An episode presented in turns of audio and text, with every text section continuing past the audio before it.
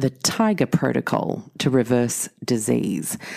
That's what you get when you integrate integrative medicine, conventional medicine, and Ayurveda, as today's show guest has done in his research and practice.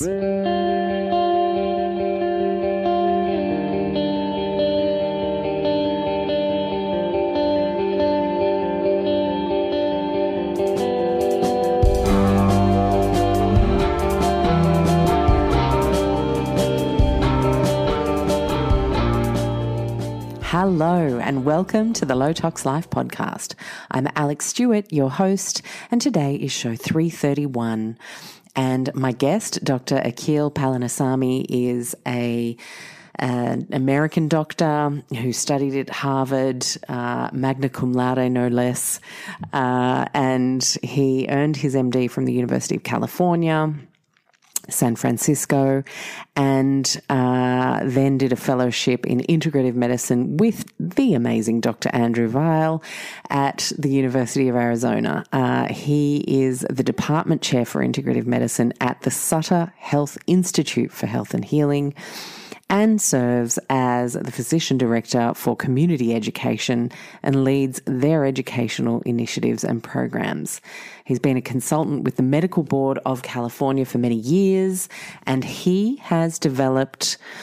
Uh, the Tiger Protocol. And what I find really interesting uh, emerging with all of my wonderful doctor guests over the years is so many of them have been have been basically forced to think outside the box of their conventional training by a personal health challenge. And what I love about that unfortunate situation for all of these incredible individuals, uh, because I see it in my own work as well, is that through that challenge comes an incredible empathy for people, a desire for other humans to just not feel how you've felt, uh, especially if you have tools to help make it better.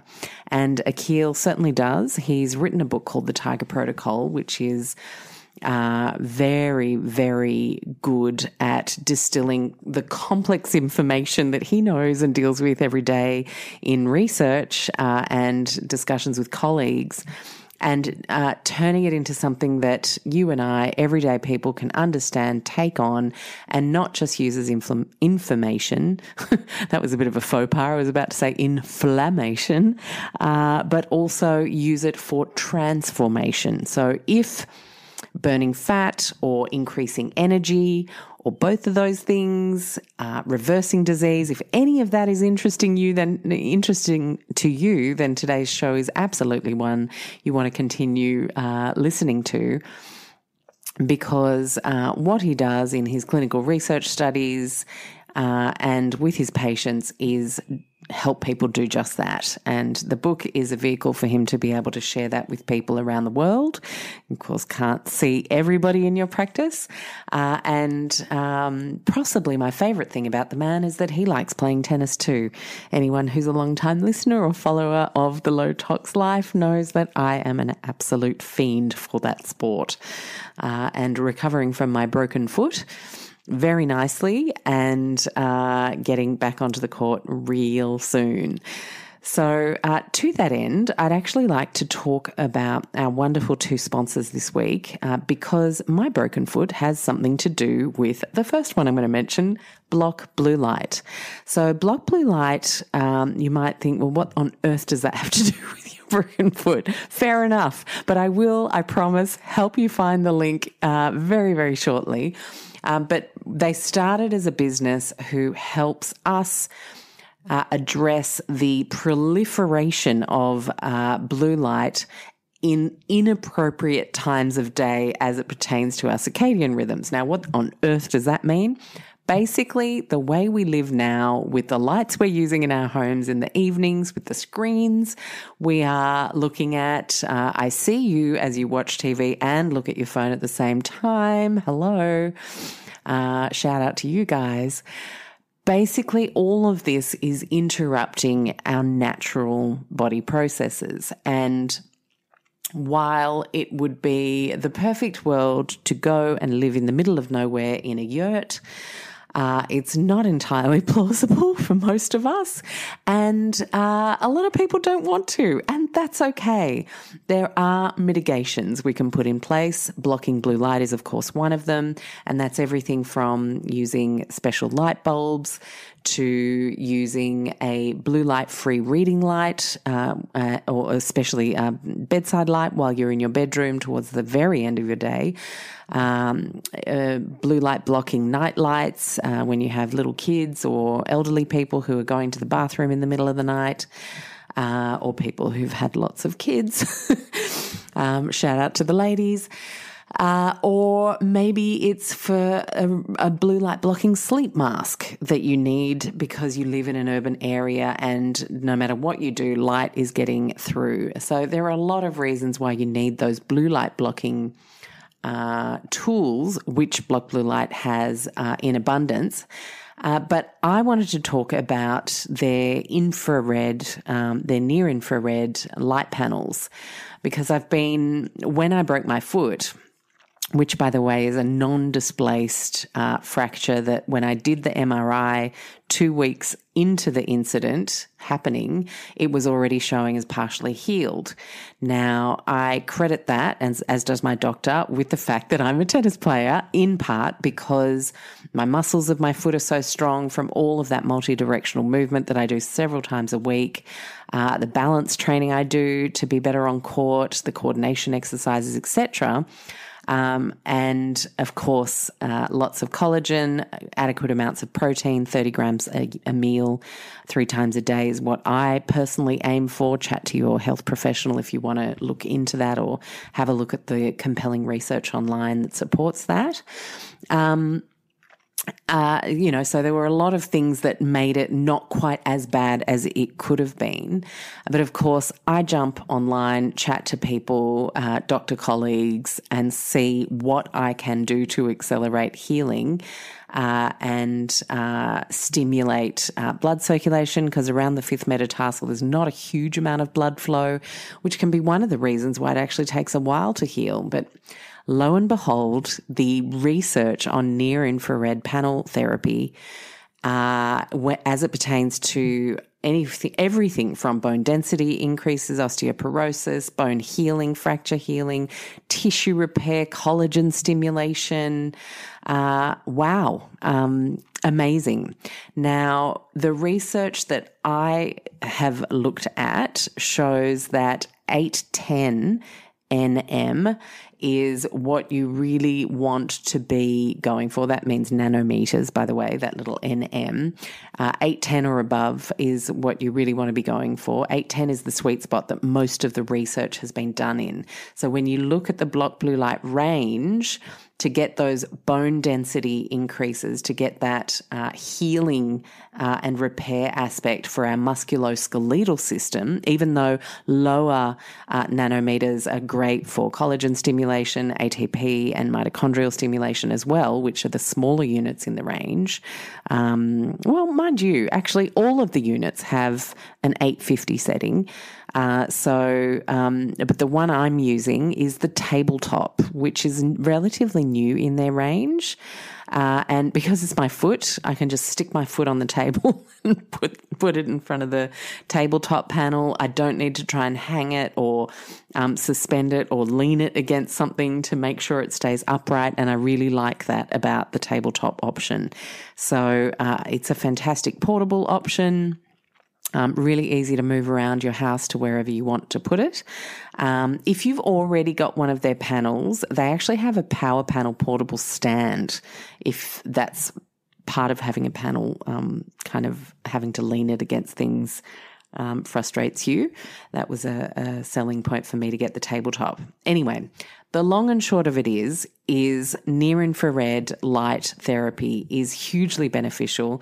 There are a multitude of studies, both animal and human, that are showing really, really positive results across a number of uh, uses. As I said, anything from collagen, uh, ATP production, mitochondrial stimulation, tissue stimulation and repair, uh, blood flow, uh, and uh, bone repair, bone density increases, treatment potential for osteoporosis uh, is looking really, really good as well. So, if any of these things concern you, you might want to make the most of the 15% off that we have this month because 15% off a bigger ticket item like a near infrared panel uh, is a really good chunk of cash off the price. So you have 15% off all uh, of the month of May, and your code is LowToxLife15. Uh, you, of course, have another few days of the giveaway if you're listening to this. We, of course, also have the wonderful major sponsor this year, Oz Climate. Uh, and what an awesome thing it was to go to a friend's house who I haven't seen in years. Uh, and see that she had a brilliant uh, Winix air purifier just right there in her entrance. She had got a dog last year, so she got the five stage with the pet filter uh, in their range, and uh, and she is loving it. And it wasn't even because I had promoted it on the show. She had done her research and looked for it independently online. Uh, which for me was even more of a testament to how fantastic these units are. So Oz Climate has the Winix air purifier range and they also have the wonderful dehumidifiers. And for the month of May, the uh, specials on their multi buy uh, special that they're doing are ridiculous. So let me step you through it. For example, with the five stage air purifier that I saw at my mate's house. So if you normally were to buy one of these from their website, $785. That's quite expensive, but it's a very good unit and it lasts a really long time. And it has an average customer review rating of 4.8 based on 106 reviews from the independent review site productreview.com.au. So, really good kudos behind this machine, right? So you're thinking, yeah, 785 with our Low Tox Life 10% discount makes it just around 700, not too bad. But at the moment for the month of May, you have two of those, two for 830.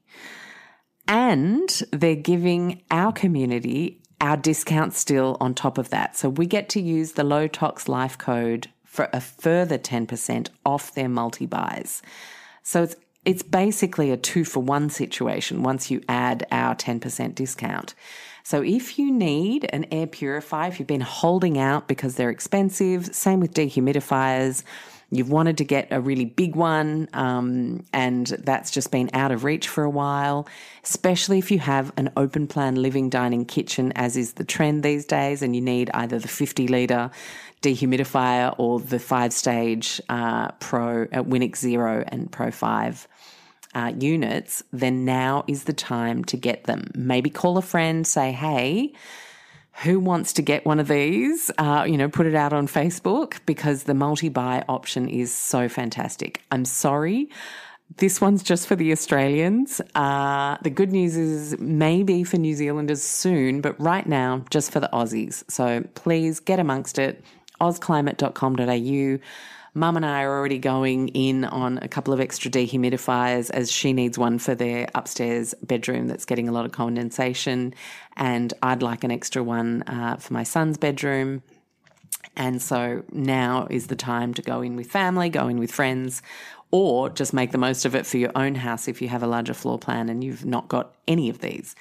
Okay, I've done tons of rambling. Obviously, these are excellent units also for uh, promotion of health and prevention of disease, especially when it comes to environmental toxins like mold, when it comes to allergies like dust mite.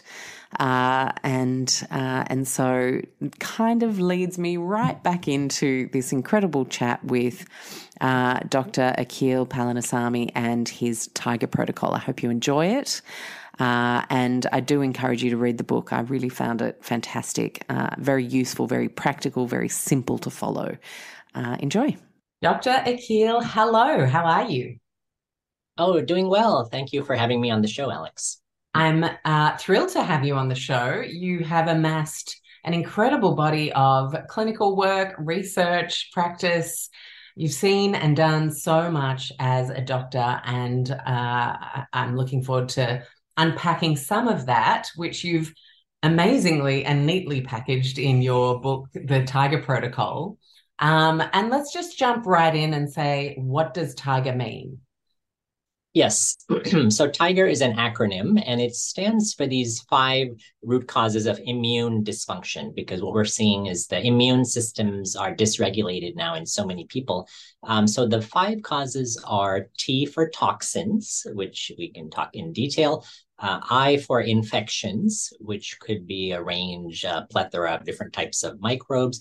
G is gut health because the gut is the foundation for health in the rest of the body. Um, e is eating right. So the role of food, um, having the right healing foods in the diet to, to help you feel better.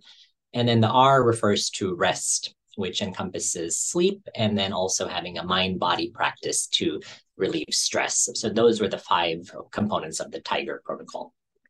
And uh, so neatly packaged makes it sound so simple, but in the modern world, we seem to find it incredibly hard uh, and uh, we've been talking about it recently on the show, unpacking it from different angles, uh, seeing different types of support that can help people, herbal medicine, uh, other interventions.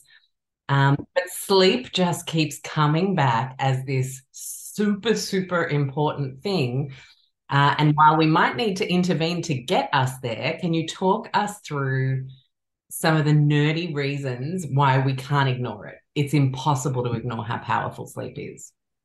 Oh, yes. Yeah. I think, um, you know, there's a lot of research now about um, how sleep affects every organ system. You know, like even one night of um, sleep deprivation uh, causes a degree of insulin resistance, causes your metabolism to be disrupted. So just from a single night, um, and uh, so we know it impacts all of your hormones, um, impacts your metabolism and weight. Uh, of course, impacts you know energy levels.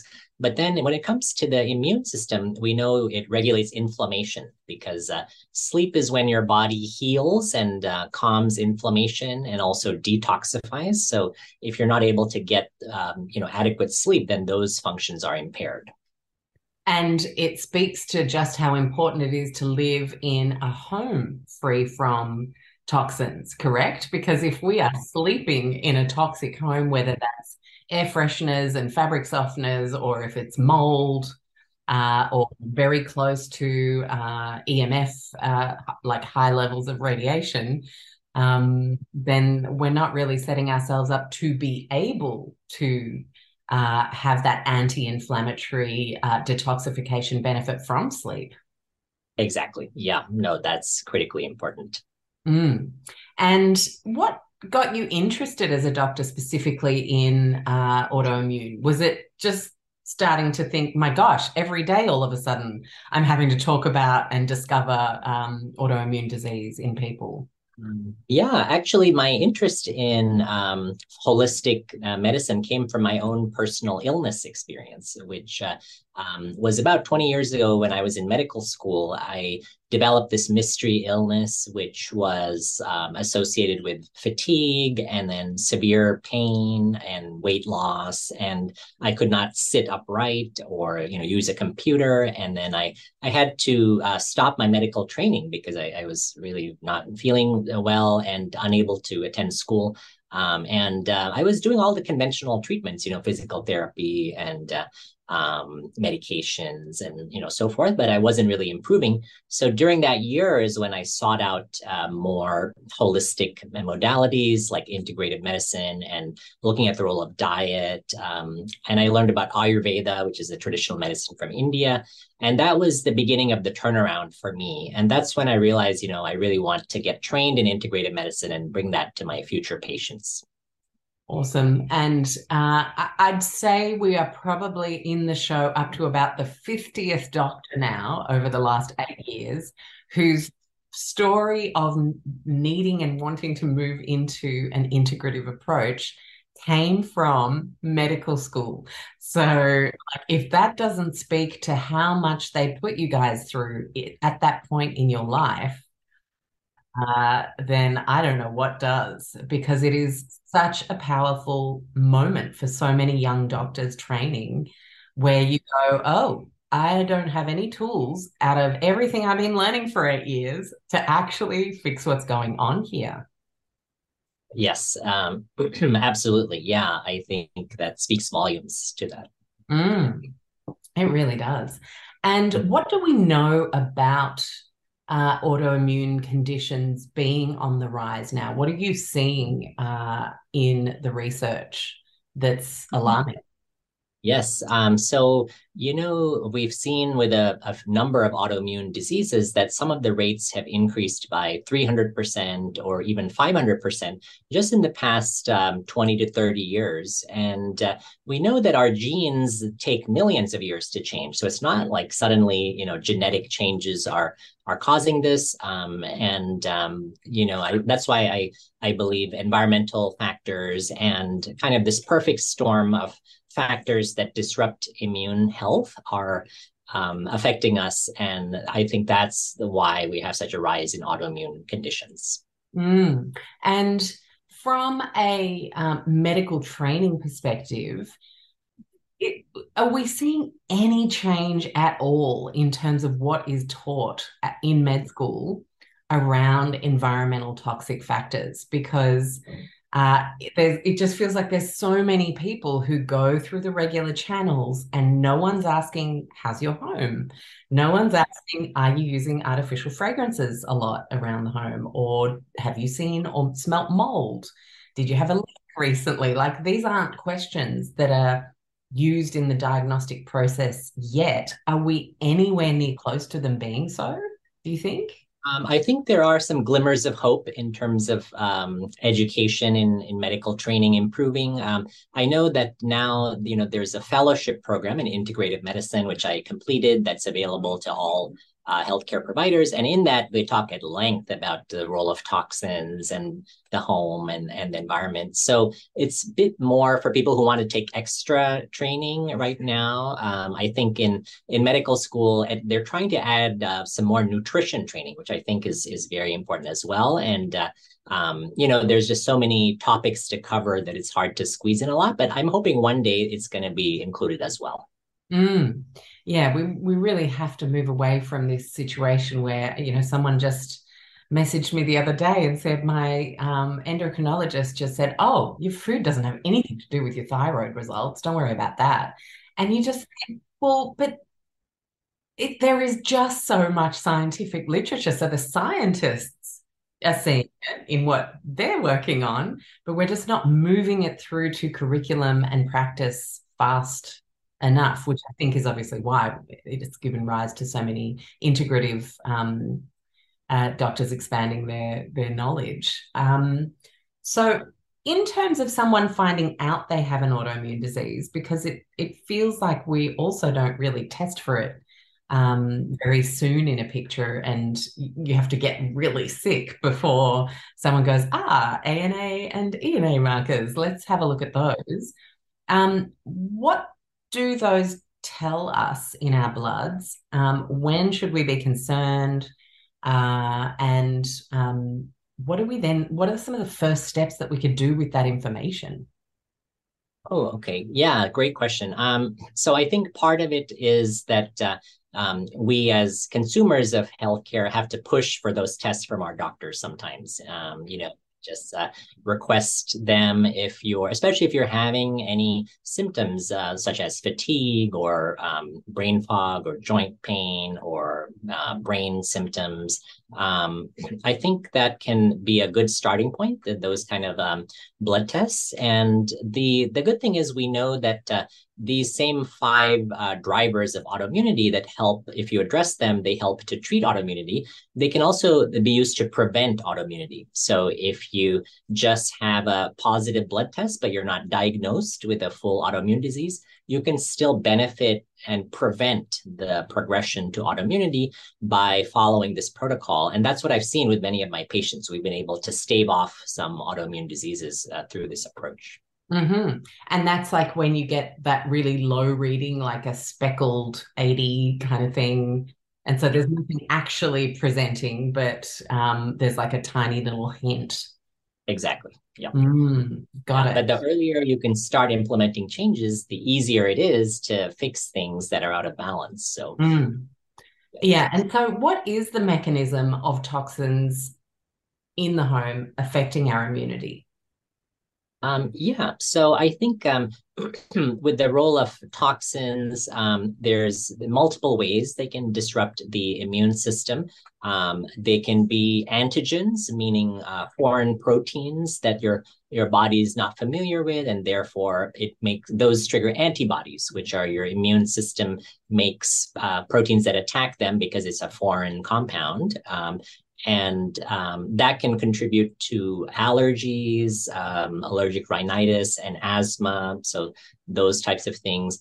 And then with autoimmune disease, um, the the same toxins increase oxidative stress, so they they create free radicals which which damage cells. Um, and then interesting thing with mercury is that it can actually combine with your human cells to make these uh, what are called chimeric cells, which are half human and half uh, heavy metal and then you know very foreign to your immune system. So uh, of course it's going to react against that. Um, and um, you know there's a very interesting research now about the how these effects of toxins affect immunity over multiple generations. Um, so it's not just affecting your own body but uh, this is still in you know animal studies but very compelling that uh, um, exposure to toxins during uh, adulthood or pregnancy um, then subsequently affects immune responses in the children the great grandchildren and the great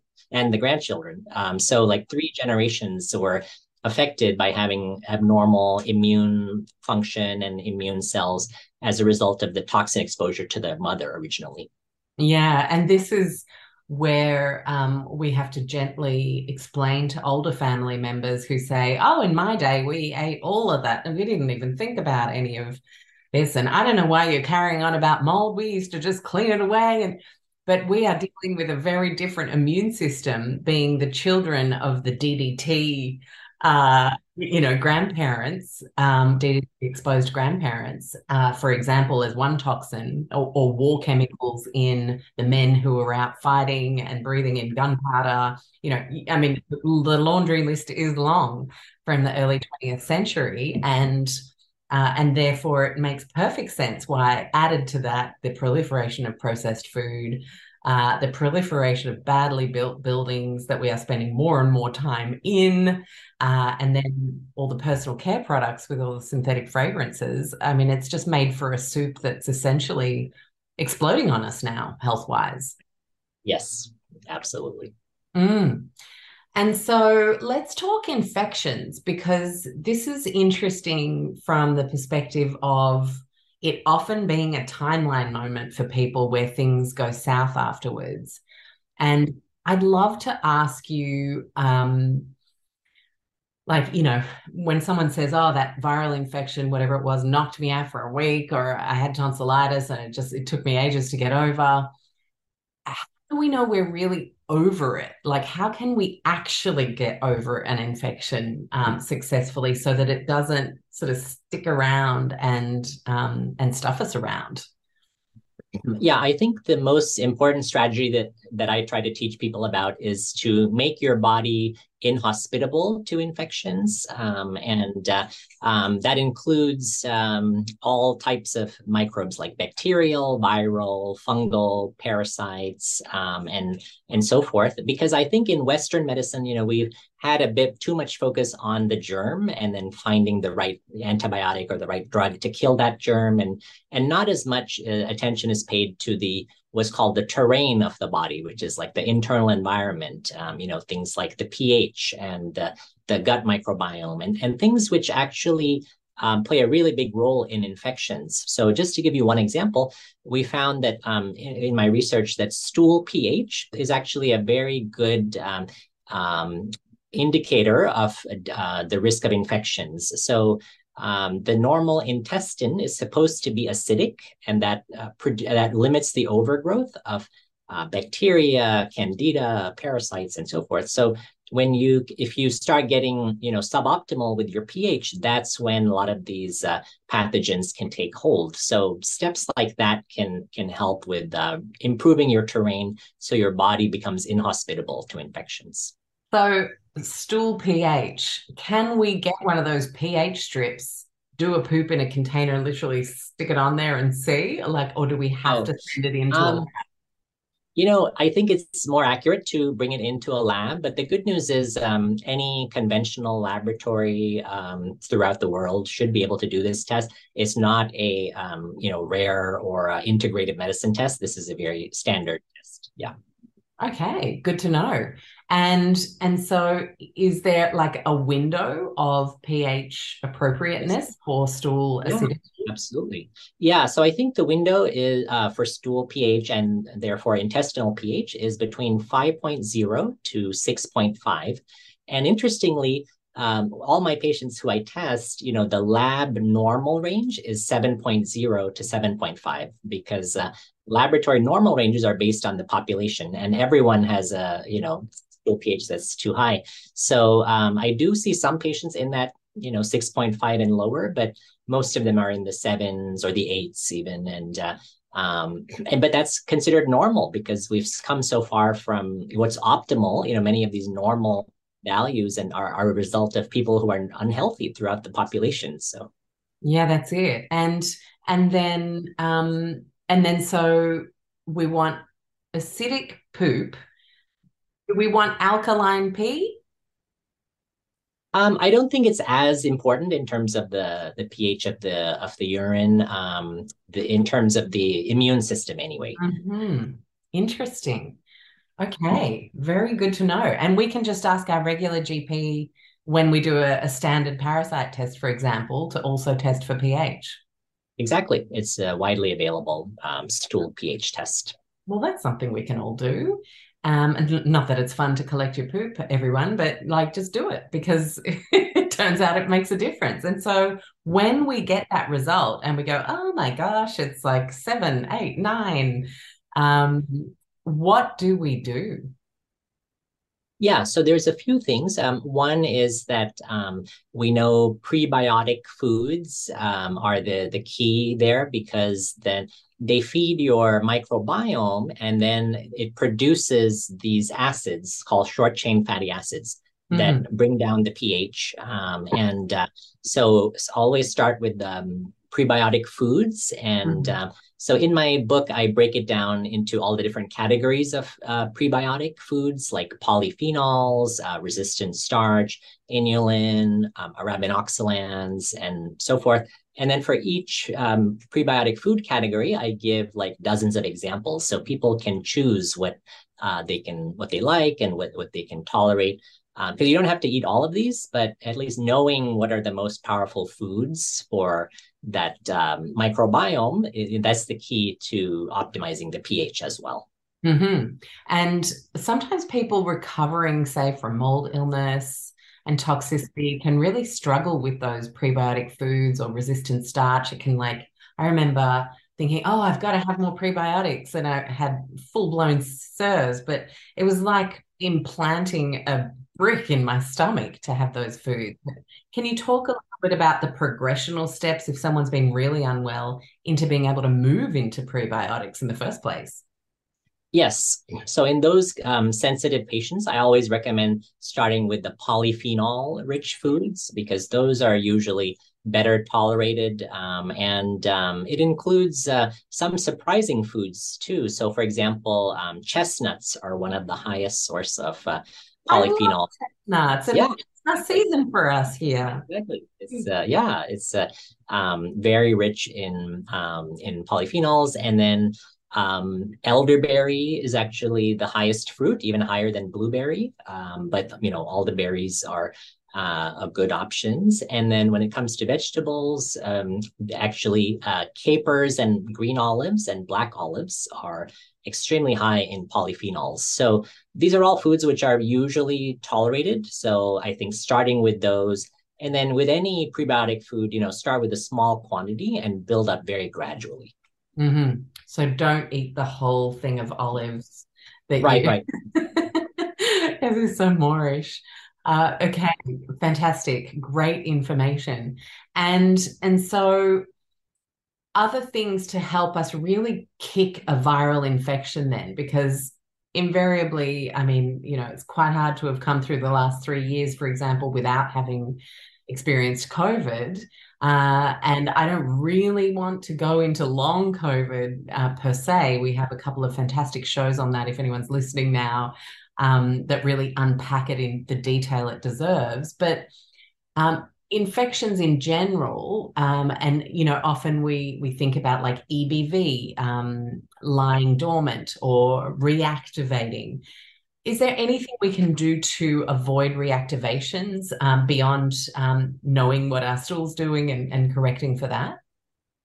Oh, um, yes, absolutely. So I think um, you know reactivation generally happens when um, there's some weakness in the immune system, and um, you know all of these factors can weaken the immune system. So toxins can do it stress can do it the wrong kinds of foods um, can do it. So i think like giving attention to all these five areas will help to reduce that risk of reactivation. Okay fantastic. So really is about that holistic approach and hitting the tiger points essentially yeah um so in terms of then knowing if we have hidden infections, uh, because often we can be wandering around and we don't even know. Uh, what should we be testing for? What kind of panels could we be asking our doctors for? Because then once you know, you know what you need to do.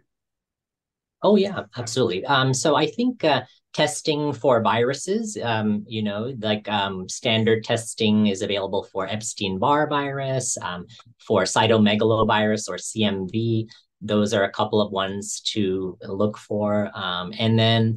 Uh, testing for bacteria is um, often harder, but if you test the stool pH, that gives you kind of a metric to to judge the the bacteria. And then testing for fungal organisms, uh, like candida is um, tricky, but there are kind of specialized stool tests which can detect it.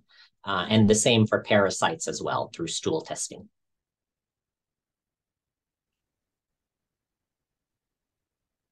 Okay, fantastic. And and then let's talk about the Tiger protocol because this is something you, have obviously written the entire book to t- step people through it. Um, and you talk about your two phase elimination and reintroduction diet that addresses toxins, heals infections, like it's it's really quite multifactorial in terms of what it helps you achieve. And we often think of elimination diets as okay, I've got to get rid of all the allergens so that I can, you know, see if I'm sensitive to things. Is it about that, or is it something else that you're getting people to do here? Um, yeah, there's two components uh, to it. So the phase one diet is more of that elimination diet that you just mentioned. Um, and then the phase two diet is uh, when you do all the reintroductions and then try to expand your diet, increase the diversity of the foods you're consuming, especially the plant foods. Um, and then what I see sometimes with my patients is that they start with that phase one diet or another elimination diet, and then they just stay there, you know, for sometimes years. Whereas it's it's really not intended to be a long-term diet. I think the the elimination is necessary, so avoiding you know sugar and alcohol and you know possibly gluten or other things you're sensitive to, and then um, adding in a lot of healing foods like the bone broth, like these prebiotic foods that you can tolerate, um, fermented foods if you if you can. Um, and then I think that reintroduction should be very systematic. So um, I walk people through like an eight week uh, protocol in the book of how to reintroduce the foods, what's the best order to do the reintroductions, um, and then after that, I think the the phase two diet is more of the long term diet, which is where you are slowly uh, increasing the number of different foods, um, because we know our ancestors evolved eating, you know, up to a hundred different plant foods in a week, and uh, the average person, I think, today eats less than ten. Um, so just getting a little bit higher, maybe to that thirty to forty different plant foods in a week, is is still going to be very helpful. Mm. And in terms of reintroducing, or, you know, I, am so glad you brought up people who end up on a super narrow, okay, this is how my body feels okay. Um, you know, uh, for example, like having to not eat any cruciferous veggies because you get a ton of gas, or like how do you unpack because it can be so complex, right? I mean, it can be a molybdenum deficiency, for example. Now, that is left field for the average person to arrive at. Um, and it can be so tough to know is it a salicylate thing because of a genetic component or an enzyme or a how do we navigate this world where people are ending up on eating like eight foods just to feel okay um, but really we should be going for diversity but so many people hear that and they go i know and i want to I just will literally my stomach will um, rip me apart if I if I hoe into the broccoli or you know whatever the food is for them. Right. Yeah. So um so I think that you know one thing is that I work with a nutritionist in my office and um, that is uh, invaluable because uh, having that kind of in-depth guidance on your on your diet is um, is really helpful so i would encourage people to uh, to look into that and then in terms of just where to start um, so I think with the polyphenol rich foods, uh, there are other examples as well. Like for example, um, clove powder is a really excellent source of uh, prebiotics, and you only need a pinch for it to be effective because it's such a concentrated source. Um, cacao powder also has um, polyphenols that are um, prebiotic, and so that is a um, another option. And many of these other polyphenol rich foods like green tea or um, certain berries, you know, they can be tolerated in small quantities. And that's really the key starting low, going with the polyphenol rich foods, and then working on some of the other categories of foods. Mm-hmm. And do you um, look then is it the nutritionist that then looks at deficiencies or sensitivities being caused by external factors um, that you can identify and treat so that you can start to broaden your foods? Yeah, exactly. Yes, that's kind of our approach anyway, because uh, um, you know you're um, typically you get limited time with your doctor, so you can't mm. go in all the, the detail. But um, when uh, you have a nutritionist that can really sit down with you in more depth, that's a good combination we found. Yeah, nice. And in terms of when you are on an elimination diet or when you do have an extended period of investigation where you're trying to figure out how to bring more foods in, um, are you a fan of supplementation? What does that look like? Is it like for you, do you see it as an insurance policy during that narrow phase so that everyone's getting what they need? Oh yes, yeah, definitely. So um, I I tell people the um, food options and the supplement options. So, for example, during the phase one diet, when you're really trying to heal the gut, glutamine is an amino acid that is, um, you know, very powerful. And uh, there are foods that are very rich in glutamine, like cabbage juice is actually very high in glutamine, uh, but not everybody wants to, to do that. So if you rather take a supplement, there's glutamine powder, which is uh, well studied as an amino acid that heals the gut, reduces inflammation, um, heals the permeability of the GI tract. So, um, yeah, I like to give people the choice uh, of either a food or the supplement. Mm, fantastic. Uh, and um, back to talking about uh, the protocol in your book, it's 14 days if i remember i read i read your book last week very quickly as i was researching everything um, and and in that 14 days what do people typically experience? Um, yes. So the the first part which is more of the um, elimination diet uh, typically um, people do notice that um, there's some reduction in inflammation um, whatever way that's manifesting for them. But um, you know, because you're taking out some of the potentially inflammatory things, some of the potential food sensitivities, um, and um, yeah, so that is commonly what is uh, seen. And then the um, the the important thing is not to stop there, you know, and not to just stay permanently on this uh, very restrictive diet, but really uh, systematically reintroduce and then try to expand in whatever way is tolerable and not causing a lot of like GI distress or anything like that. Yeah, absolutely. And I, I can't stress enough because of how important it is if there is mold in your home while you are trying to do these things and I quote, nothing is working. Um, that really needs addressing from the nervous system impact of mold because that shuts down peristalsis, but also um, from the the fungi in the gut perspective. I mean, that can wreak havoc, right? Oh yeah, yeah. In fact, mold is um, something I talk about in the book as really a big factor in terms of immune disruption. And uh, there's more and more research now about how mold can contribute to autoimmune reactions, uh, both in the brain and the nervous system, and in the body. Uh, we used to think mold was just a respiratory issue, but now we know it definitely impacts the immune system and can be one of the factors for autoimmunity in some patients. Absolutely. The last um, moldy uh, apartment we were in uh, was one of those freshly renovated and painted situations where it was just a cover up job.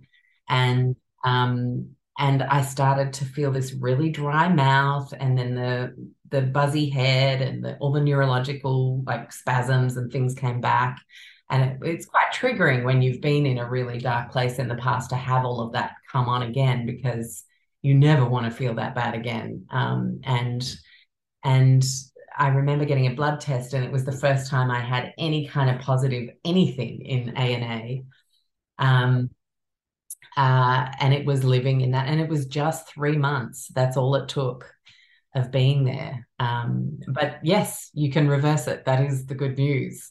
Uh, and do you see people reversing uh, autoimmune diagnoses entirely in in doing this work?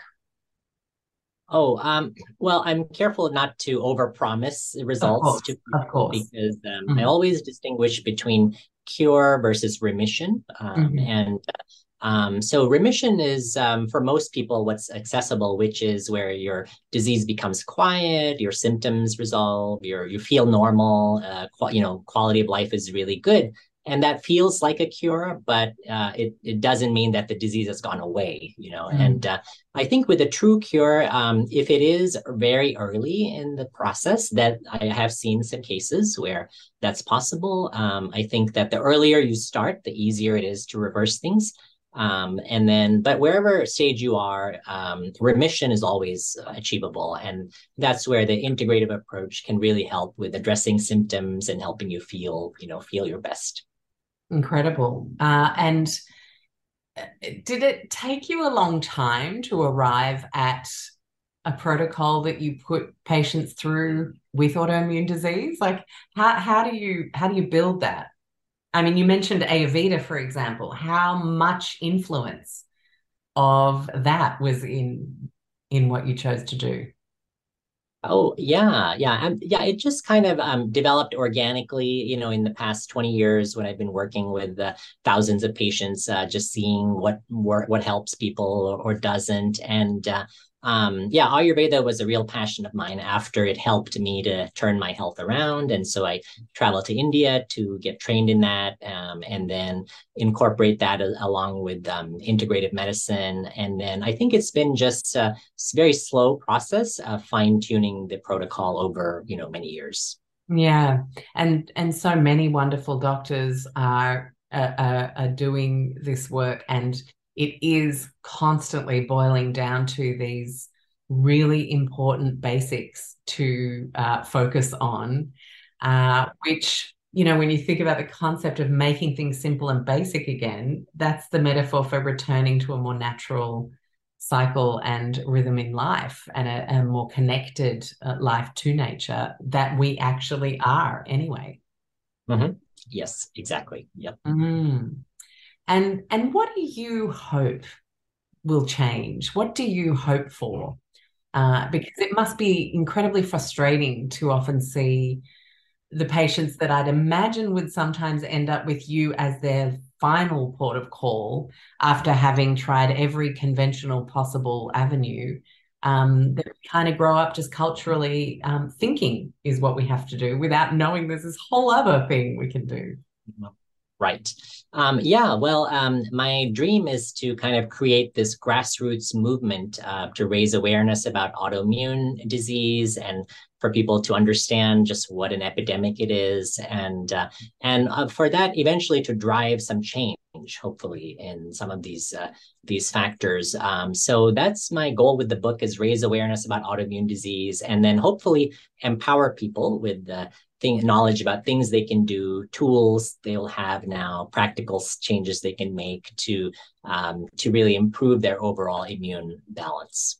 Well, between your Stanford colleagues, Harvard colleagues, University of California, I mean, you've studied in some fine and and worked in some fine areas. Hopefully, those connections will help you get the the word out as well, because I think the more doctors know to do these things with their patients, the better. Yeah, absolutely. Um, and the the good thing is there's more and more uh, research in integrative medicine and um, holistic medicine. So um, for the the book, I actually read like a you know few thousand studies uh, that are in this kind of integrative medicine space. So uh, I think to your point uh, earlier, where you said you know even some of the practicing doctors are not aware of the research, which has been my experience as well, because uh, you know we're in medicine, we're very busy in our daily life, yeah. just and we don't we don't have time to no, read all sure and uh, you know keep up with it. And also there's a huge number of studies being published every single day. So it's really hard to keep up with the the literature.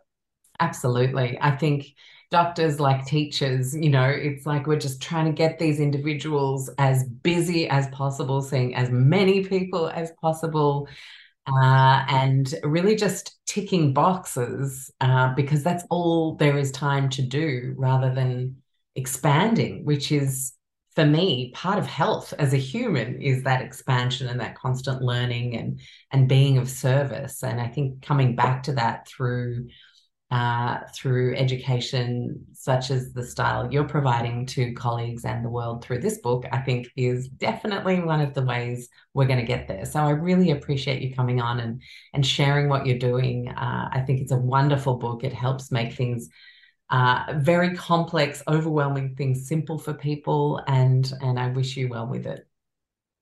Oh yes, well, um, thank you so much for having me in the show, and I really enjoyed our conversation today. Thanks, Akil. Thank you, Alex. And that is today's show. Thank you so much for tuning in. A reminder we have so many fantastic shows in our archives these days. If this particular topic was helpful to you, head over to lowtoxlife.com forward slash podcast and click on the podcast directory, which gives you food, body, home, mind, and environmental health topics segmented so you can see all the shows that we've done in all of those areas and head straight to what you want. A reminder we also have 10 fabulous e courses that I've written with various doctors, naturopaths, health professionals, and experts over the years to support you on your low tox journey, whether it's making daily swaps getting ready to make babies, looking after your inflammation, you can hit the courses tab on lowtoxlife.com to explore those. And lastly, I would love to meet you on socials. Go and head over to at lowtoxlife on Instagram or find us on Facebook. It's always such a pleasure to chat and see how you guys are going when you share favorite shows and share them with your friends. I absolutely love that. A little reminder, of course, that all of our shows are not intended as medical advice. They are intended to open the minds and hearts of people and maybe help you explore something you hadn't considered yet, but please always check in with your health professional. And one last little request. If you have time to leave us a review wherever you listen to this podcast, that would just mean the world to me because it helps us get out there and have other people have confidence that that thing they're considering pressing play on is absolutely worth it. I'll catch you for the next show you tune into. Thanks for joining me again. This is Alex Stewart, founder of Low Tox Life.